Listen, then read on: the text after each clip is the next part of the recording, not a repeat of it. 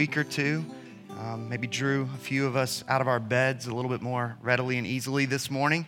Uh, if you're new, my name's Jamie. Uh, I am the one who most weeks gets the privilege of opening up the scriptures with the church as we gather in this place. And uh, that is no different a task than it typically is this morning. We'll get there momentarily. Um, but before we do, uh, just a little bit of uh, catch you up to speed sort of work. If you haven't been around the last couple weeks, or maybe you've been back in the kids' wing and coupled with a vacation to go see family over the holidays or a sickness, maybe you come in this morning and this is your first week gathering with us since we dove into an Advent series a couple of weeks ago. Um, this morning marks roughly the halfway point of the Advent season. The Advent season is a season of celebration that the church has participated in for over 1,500 years now, roughly about 1,700 years. It's a, it's a season that uh, begins the fourth week, uh, the fourth Sunday before Christmas, and it leads all the way up through uh, the Christmas season itself. Uh, and so we will uh, this year, light the final candle of Advent on Christmas Eve, but we'll actually carry the series on into December 30th with the, the goal of thinking beyond the first coming of Christ and this longing and connecting that to December 26th, where everyone's bummed out and sad because Christmas is over and we have to take our tree down. And, and we're going to talk about the beauty of the fact that there's a part of this story that, that that would make sense that we would feel that way as we look forward to Jesus coming back to finish the story with the most glorious happily ever after that the world has ever known.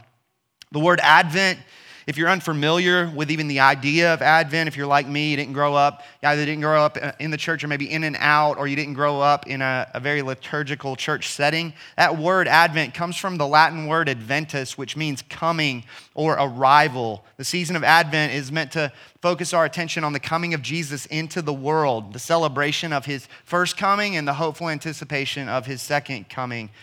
I think I mentioned this last week that uh, this is virtually emotionally impossible this time of year because really what we're called to is uh, to both rejoice at the baby in a manger, and we're also called to yearn and long for this Jesus to come again to set all things right. And so most of us, we, we tend to lean in one of two directions. We tend to be very joy filled this time of year, and we push people who are filled with sorrow off to the margins. Don't bother me with your sadness and sorrow. Come back and see me on December 26th when Christmas is over.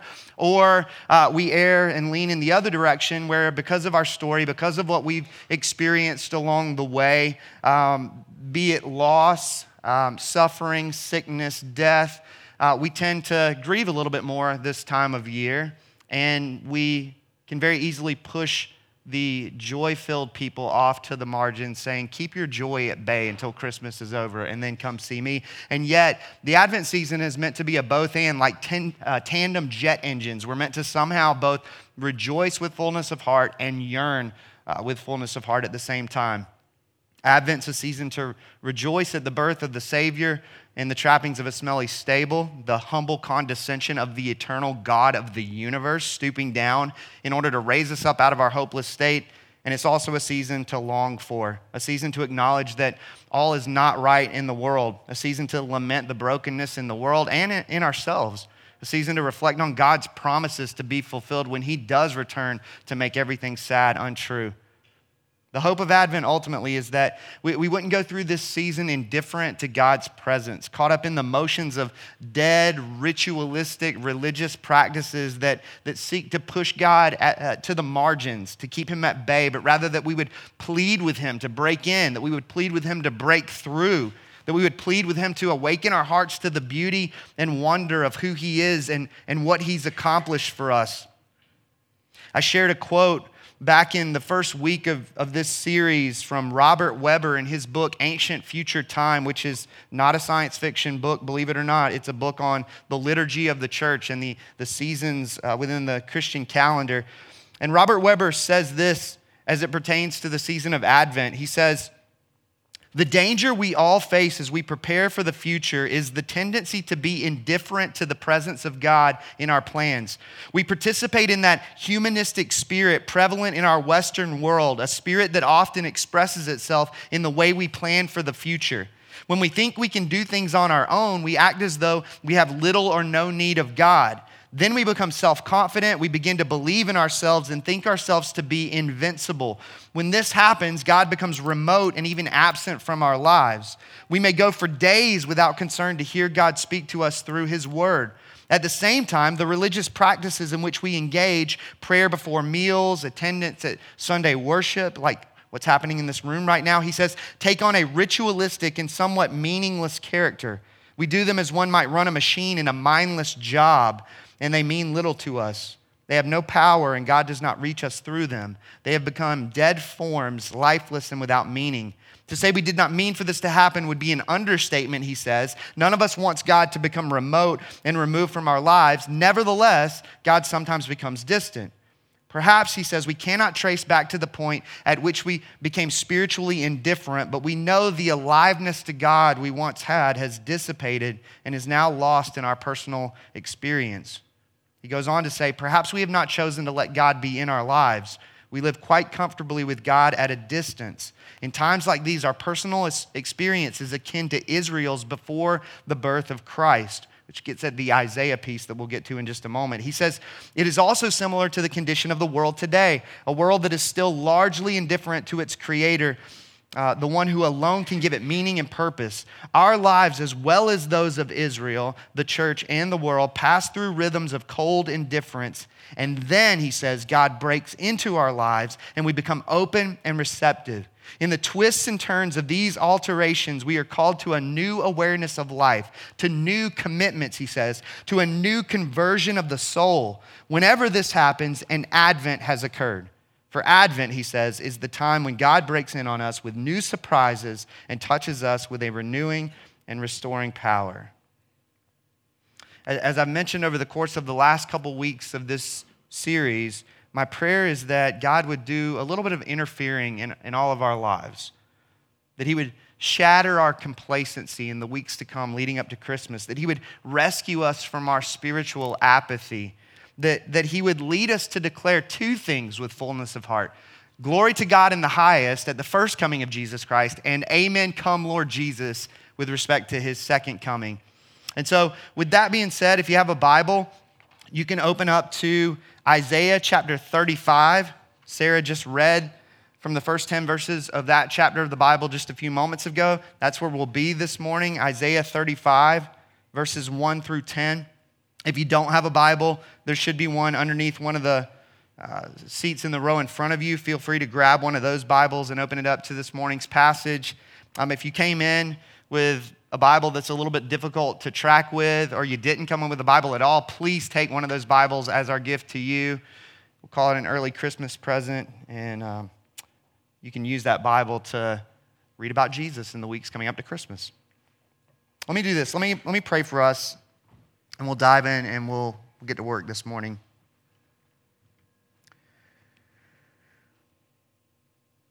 God, as I mentioned just moments ago, you have called us to the humanly, emotionally impossible, and not just in the Advent season, but it's the Christian life altogether.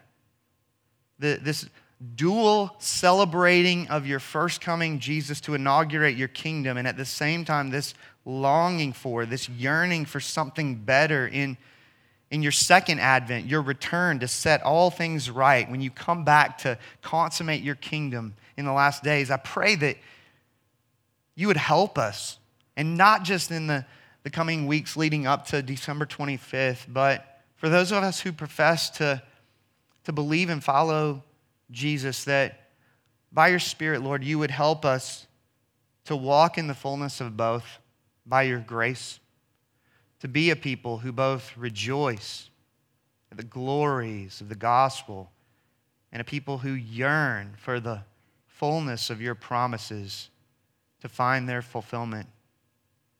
God, I pray this morning that as we open up your word together, that you would be glorified. I pray, Holy Spirit, that you would awaken our eyes to see the beauties and wonders of this God of Scripture who has divinely revealed himself to us. I pray that you would awaken our hearts from their slumber this morning. I pray that you would open our ears to hear and receive the beauty of your word. Holy Spirit, we're desperate for you. Apart from you, this is a hopeless endeavor. It's a futile effort. So we need you, Spirit of God, move in power in our midst in these coming moments together as we open up the Word of God and dive into the, the glories of the first and second comings of Jesus Christ fulfilled in Isaiah 35. Lift these things up in His name. Amen. Isaiah 35, of course, is preceded by um, Isaiah 34. I don't know if you were aware of that. Um, and the church said, nah, really? Um, the, the reason I bring that up is because those two chapters of the Bible really and truly go hand in hand. Together, they, they ultimately describe, in the, in the fullness of their fulfillment, the two final outcomes of redemptive history, the story that you and I are a part of. Chapter 35 depicts the final judgment of God's enemies. Chapter, or chapter 34, I should say, depicts the final judgment of God's enemies. Chapter 35 depicts the final salvation of God's people. It's, it's a similar thing to what John does in the book of Revelation. If you go to the, the very end of the Bible as it's pieced together in its ordering, you, you see John, the Apostle John, paint these back to back pictures a picture of God's final act of judgment in Revelation chapters 19 and 20, followed by a picture of God's final act of salvation in Revelation chapters 21 and 22. In that regard, Isaiah 34 which precedes this morning's passage, finds its ultimate fulfillment in Revelation 19, where we're told, bringing back some of last week's imagery, that Jesus is coming back as a warrior king. L- listen to this description of Jesus' return in Revelation 19. It says this in verse 11 Then I saw heaven opened, and behold, a white horse. The one sitting on it is called faithful and true, and in righteousness he judges and makes war.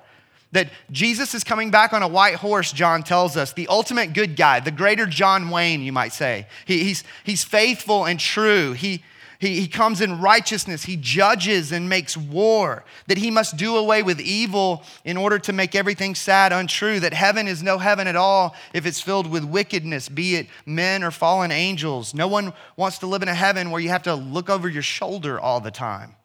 He goes on to say, His eyes are like a flame of fire, and on his head are many diadems, and he has a name written that no one knows but himself. That his eyes are filled with a piercing gaze that causes his enemies to melt with conviction. No longer is he wearing a crown of thorns, but rather many royal crowns. He has many because he's the king of kings. John goes on to say, He is clothed in a robe dipped in blood, and the name by which he is called is the Word of God. I love this. Jesus shows up for the final battle wearing cotton. I don't think he's planning on losing this fight, do you? No armor, no helmet, no breastplate, just a robe. And it's dipped in blood, either his own, which he shed on the cross to remind his enemies that he's a death conqueror. You thought the grave could keep me down? Well, guess what? You're wrong. Or it's the blood of his enemies as a way of saying you're going to experience this fate for yourself momentarily. John goes on to say, and the armies of heaven, arrayed in fine linen, white and pure, were following him on white horses. Jesus' armies in fine linen. They, sh- they look like they're showing up for a beach party rather than a battle. Right? They're not wearing fatigues, they're not wearing armor. Why not wear something that doesn't show blood? Why not wear something that doesn't show dirt? Why not wear something that doesn't show mud, you might ask? Well, the answer is because they don't plan on getting bloody or dirty or muddy. This is going to be an easy battle, and they're going to win it with such certainty that they're already dressed for the after party, you could say. John goes on to say, From his mouth comes a sharp sword with which to strike down the nations, and he will rule them with a rod of iron. He will tread the winepress of the fury of the wrath of God the Almighty, that with the same effortless authority that he spoke the world into existence in the very beginning, Jesus will speak. He will open his mouth, and the power of his authoritative word will bring down his enemies like a sword in battle. And they will experience the fullness of God's wrath, John tells us. One of the beauties of the gospel is this that Jesus drank the cup of God's wrath down to the dregs, the very last drop, so that we don't have to. He made a way for sinners like you and me to stand in the presence of a perfectly holy God and not burn up in an instant, but rather enjoy making much of Him forever. Only the cross of Jesus Christ can do that. But if we reject Jesus as our substitute wrath bearer, we will bear God's wrath for ourselves one day. John goes on to say, on his robe, on Jesus' robe, and on his thigh, he has a name written King of Kings and Lord of Lords.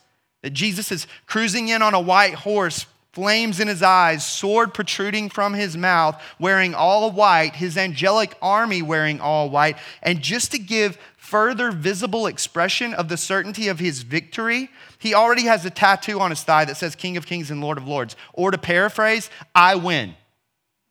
Jesus knows that, that all opposing kings and kingdoms don't stand a chance when he returns to set all things right. He's the King of Kings, He's the Lord of Lords. I could just I could keep going. I could just preach Revelation 19 this morning and be perfectly content. Suffice it to say that, that Revelation 19 paints a complete, full picture of victory for King Jesus over his enemies, the ultimate fulfillment of Isaiah 34. Now, why, you might ask, would, would I spend so much time on Revelation 19? And the answer is this without Revelation 19, there is no Revelation 21 and 22, two of the most glorious chapters in all of the Bible, the last two chapters of your Bible, declaring the final salvation of God's people. Listen to some of these descriptors of the new heaven and earth in the last two chapters of Revelation.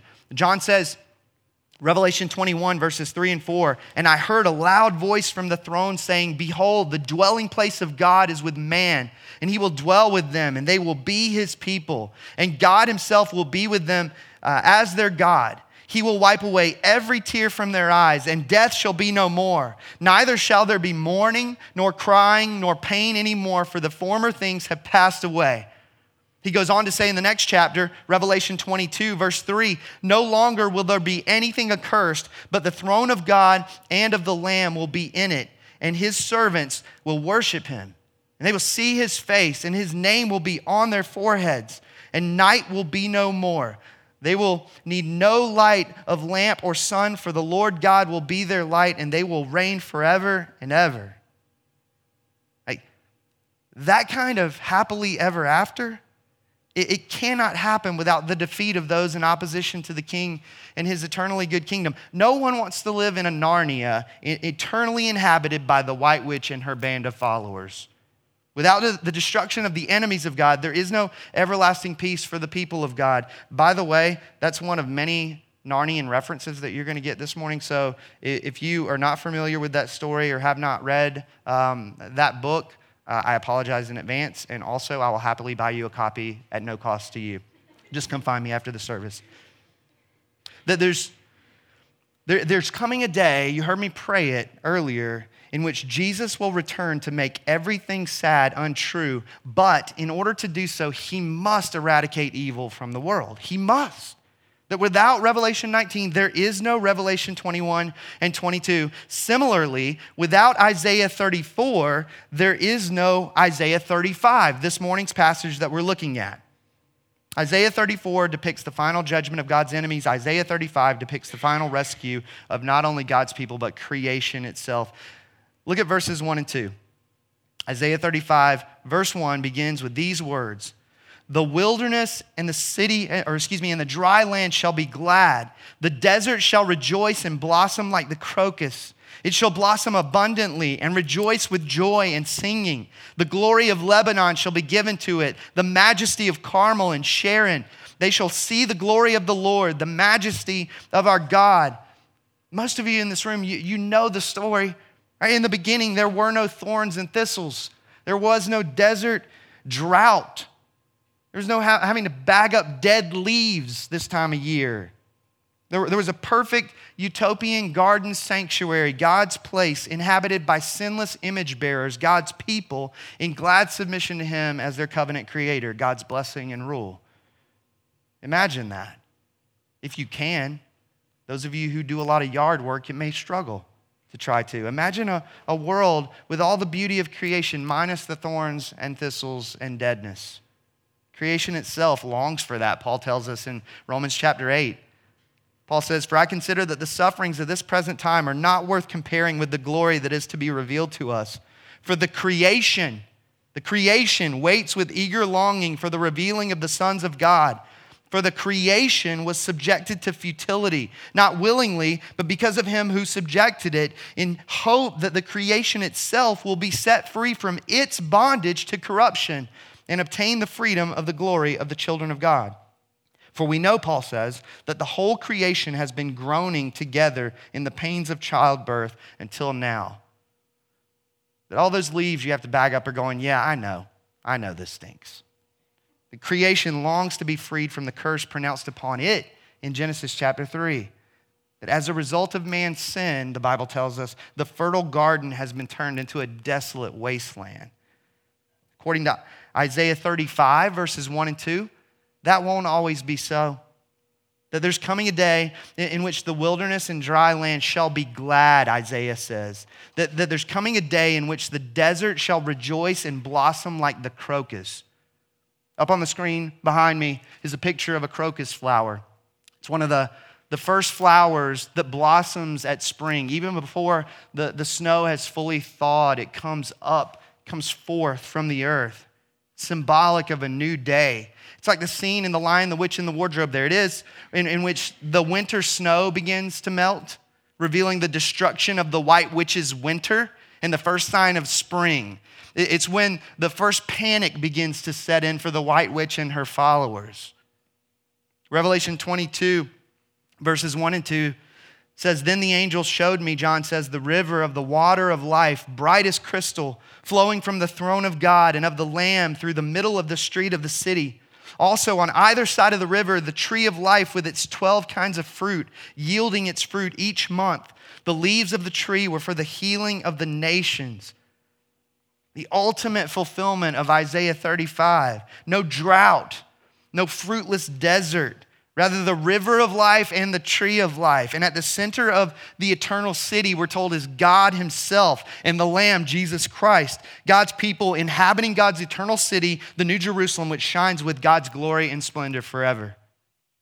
It's ultimately about God's glory.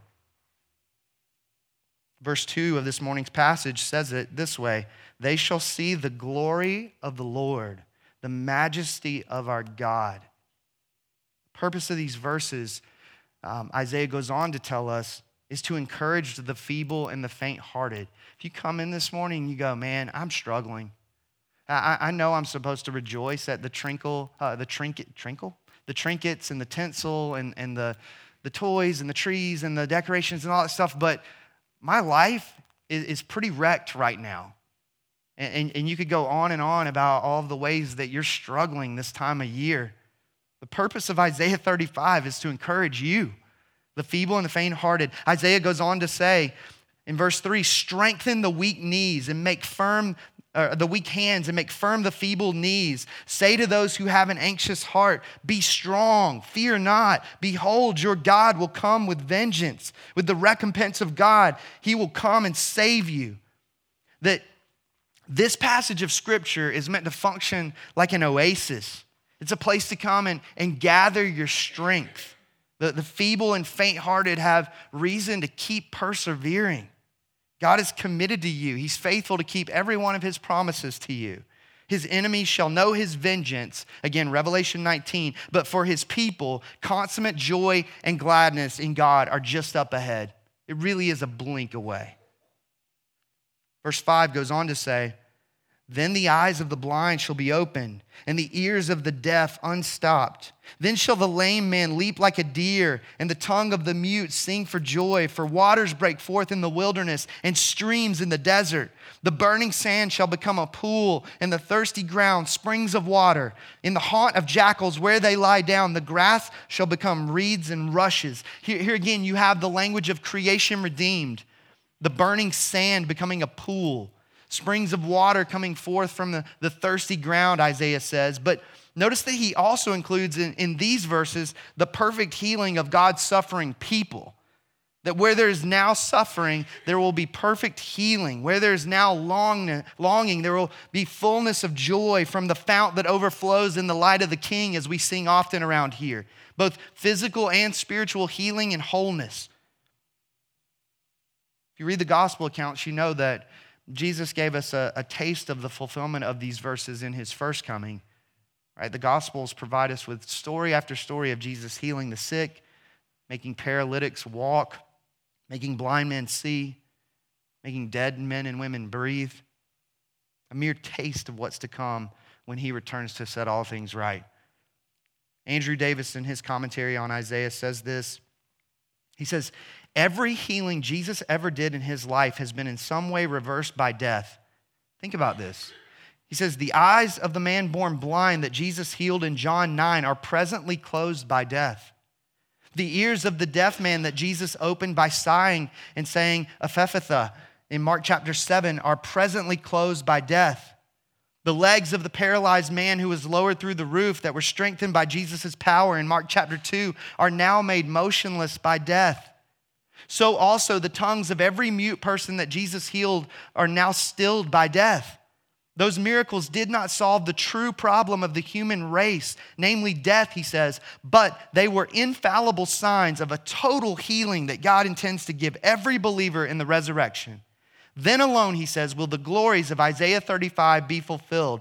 Death is the last enemy to be abolished. And when death is abolished by the full redemption of our bodies at the resurrection, then creation itself will forever be liberated from its bondage to decay and be brought into the glorious freedom of the children of God. That's the language of Romans 8. The Apostle Paul describes this final healing of the body on the day of resurrection in 1 Corinthians 15 where he says, he says, So it is with the resurrection of the dead. What is sown is perishable, what is raised is imperishable.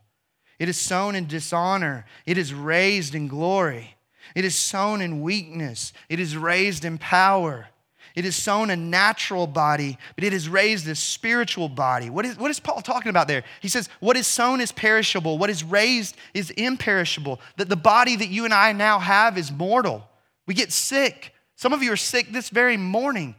My kids a, week ago missed our community group time, as did my wife, because of sickness. Anybody ever get frustrated that trying to move toward this value of community oftentimes gets hijacked by the human body? And not only do we experience sickness, we all die. Preached my own grandfather's funeral not even three weeks ago. None of us are escaping death unless Jesus returns before we breathe our, our last breath. Right? Ben Franklin said it. Eh, two things are certain death and taxes. You can bank on that. Our bodies are destined for death. But, but on the other side of death, Paul says there will be no more sickness. There will be no more blindness. There will be no more lameness. There will be no more cancer. There will be no more Alzheimer's. I could just keep going, and eventually I'd hit the sickness or ailment that pricks your heart because you've experienced it or you know someone and love someone who has. Paul says our resurrected bodies will be imperishable. He goes on to say, It is sown in dishonor, it is raised in glory. That the body, body you have right now carries dishonor. That you and I were born with a sin nature. From our first breath, there's an element of dishonor that we carry. We use our bodies at times for dishonorable things.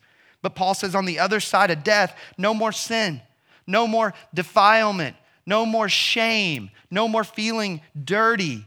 That word glory, comes from the Greek word doxa, which is where we get our word doxology. It means praise. That Paul is saying our resurrected bodies will be glorious, honorable to our King, designed for praise of our God. That you won't be like a car heater anymore. It won't take you to the second song when we come in this place to warm up spiritually. Your body will be an instrument of unending praise forever and ever and ever. Paul goes on to say, It is sown in weakness, it is raised in power, that the body you have right now is weak, lacking strength. On the other side of death, no more weakness, no more frailty. Our resurrected bodies will reign with Jesus Christ in power over all of creation. Paul says it elsewhere in 2 Timothy 2, verse 12. If we have died with him, we will also live with him. If we endure, we will also reign with him. Paul says elsewhere, those who are in Christ will one day judge the world and angels. I, have said it before as we've looked at passages like that. Don't ask me to explain that. I cannot, it's impossible. But we will be participants in Jesus' final eradication of evil forever. Again, it's like that final battle in The Lion, the Witch, and the Wardrobe where Lucy, Edmund, Susan, and Peter are crowned and given the four thrones at Cair Paravel, the castle by the sea. That what is now weak will one day reign in power with Jesus Christ as his co heir. Paul also says it is sown a natural body, it is raised a spiritual body, that the body you have right now is natural. Your resurrected body will be spiritual. He, he's not contrasting the material and the immaterial. We know that because Jesus' resurrected body was a material body. You could touch it. He ate fish, it went into his body, he digested it. What Paul's doing is he's contrasting the natural with the supernatural. That you currently have a body suit, suited for the present life. Your body is ill equipped for the new heaven and earth, you might say. Your resurrected body will be renewed in fullness by the Holy Spirit. The power of the Spirit that raised Jesus from the dead will be fully at work within you. Perfect healing and wholeness, perfect fullness of joy. Coming back to Isaiah 35, verse 8, he says, And a highway shall be there, and it shall be called the way of holiness. The unclean shall not pass over it, and it shall belong to those who walk on the way. Even if they are fools, they shall not go astray. No lion shall be there, nor shall any ravenous beast come upon it. They shall not be found there, but the redeemed shall walk there. And the ransom of the Lord shall return and come to Zion with singing. Everlasting joy shall be upon their heads, and they shall obtain gladness and joy, and sorrow and sighing shall flee away. That the highway to heaven is the highway of holiness, verse 8 tells us. The, the devastating news is that we talk about this a lot around here. You can't get there on the basis of your own merit. Isaiah says that the unclean shall not pass over it. The same, the same Isaiah, think about this if you were around for the start of this series, the same Isaiah who declared himself in chapter 6 to be unclean says the unclean shall not pass over the highway of holiness. Going back to week one of this series, who, who can stand in the presence of the holiness of God without being consumed in an instant? Like Isaiah, we're all a people of unclean lips, which is why I find it to be such good news that these verses declare that it's the redeemed who shall walk there. It's the ransomed of the Lord who shall experience that joyful homecoming. Jesus himself, in the gospel accounts, declared himself to be the way, to use the language of verse 8 of Isaiah 35. Christians in the book of Acts, which we're going to come back around to in the spring and finish, are referred to as belonging to the way. That Jesus is the way. He lived the perfect life of holiness on our behalf that we could never live. He died the sinner's death that we deserve to die. Our ransom, our redemption, to be among the redeemed, the ransomed, is by grace alone, through faith alone, in Jesus alone. In Matthew chapter 12, Jesus says some sobering words, as he was known to do, to the Pharisees, where he says, Matthew 12, verse 30. Whoever is not with me is against me, and whoever does not gather with me scatters. The, the reality is that, that there are no mere spectators in this divine redemptive historical drama that we're caught up in. Every single person walking this planet is either, to use the imagery yet again, is either on the side of Aslan or the White Witch. And the scriptures tell us that whose side we're on is not based on moral fiber. God's not looking down from the cosmos with his naughty and nice list. This real life fairy tale is not filled with heroes and villains. It's not filled with good guys and bad guys. It's filled with bad guys and Jesus, villains and Jesus, who came to rescue villains like you and me. We're all sinners, desperate for a Savior. As I mentioned last week, Christmas is an indictment before it's a joy. That God came to us is this unwavering declaration that we can never get to Him. We can never do enough to bridge the gap between His holiness and our sinfulness. Christmas, as I've said for weeks now, is not the celebration of self rescue, it's the celebration of Jesus Christ, our rescuer. How do we find ourselves among those in triumphal procession in the end? It's by grace alone, through faith alone, in the King who entered his own story and kingdom to shed his blood in order to bring us into his eternal, consummate kingdom of joy and gladness. For those who are in Christ, the homecoming of God's redeemed, the ransom of the Lord, is going to be absolutely overwhelming. It's going to make it silly for us to think, wait to return Jesus until December 26th, until we get Christmas out of the way. Andrew Davis, again, in his commentary, says it this way He says, The final destination of those traveling the holy way is Zion, the city of God, where God and man will dwell together. The thrice annual pilgrimage uh, pilgrimages to Jerusalem in Israel's calendar were shadows and prophetic foretastes of the journey that all the redeemed must travel to enter the true Zion, the new Jerusalem, where they will at last enjoy the full salvation purchased for them by the blood of Christ. I say it, uh, I've said it every week in this series, and I'll say it again. Amen. Come, Lord Jesus. That's part of the application of this series, week in and week out, that we would find our hearts not just saying glory to God in the highest based on what we see when we look in on the manger, but that our hearts would declare, Amen. Come, Lord Jesus. I'm perfectly okay if you come back right now before I even get a chance to get back in my car and drive home and look at my tree one last time. That when He returns, as we sing this time of year, his blessings will flow far as the curse is found. As far as you can think of the, the outworkings and stretchings of the curse on this world and on man, as far as you can dream it, that's how far the blessings of God will flow when he returns to set all things right. The Christmas story is not over. The same Jesus who made his appearance in a lowly manger a couple thousand years ago will come again and when he returns, everything sad will, not might, will come untrue. And the best part of that happy ending is that you and I will see him. He will, he will be just as visible and real as he was when he came to lowly Bethlehem a couple thousand years ago. Consummate joy and gladness right over the hill, just up ahead. And so Again, if you come in this morning feeling faint hearted, weak kneed a little bit, bummed out by everything that makes this world sad that surrounds you, I would say, like Isaiah, don't lose heart. My prayer is that the promises of God would be an oasis for you this morning as you leave this place, a place to gather your strength. That God is committed to you. And we're going to talk about this on Christmas Eve. He is faithful to keep every one of his promises in Jesus Christ to you. In a moment, we're going to continue to worship as we do every week, a few different ways.